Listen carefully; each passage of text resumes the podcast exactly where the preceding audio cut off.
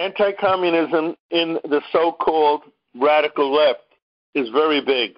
Look at the names they choose. In 1928, they split from us. They set up a Trotskyite group.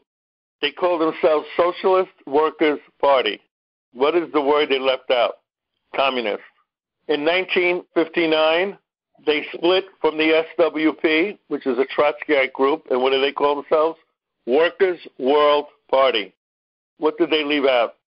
Communists. Workers' World Party split 20 years ago. What do they call themselves? Party for Socialism and Liberation. What did they leave out? Communism. That's not a mistake. That's a deliberate decision that was made every single time. Workers' World Party had a split last year.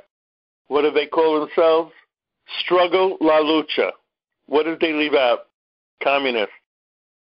12 people left us. They deliberately formed another group. You know what they call themselves? People's Revolutionary Party. What did they leave out? Communists. That's a deliberate decision to acquiesce to anti communism so that they didn't have to deal with it. There's only two parties in this country that still use the name. One of them doesn't believe in it anymore, and they're called the Communist Party USA. The other one is called the Party of Communists USA. I want to bring that up because it's very important. People run away from the word, even in the left, even so called revolutionaries run away from that word. Thank you for watching this clip from the People School for Marxist Leninist Studies. For more information, or if you're interested in attending class, visit our website, check out our YouTube channel, or email info at psmls.org.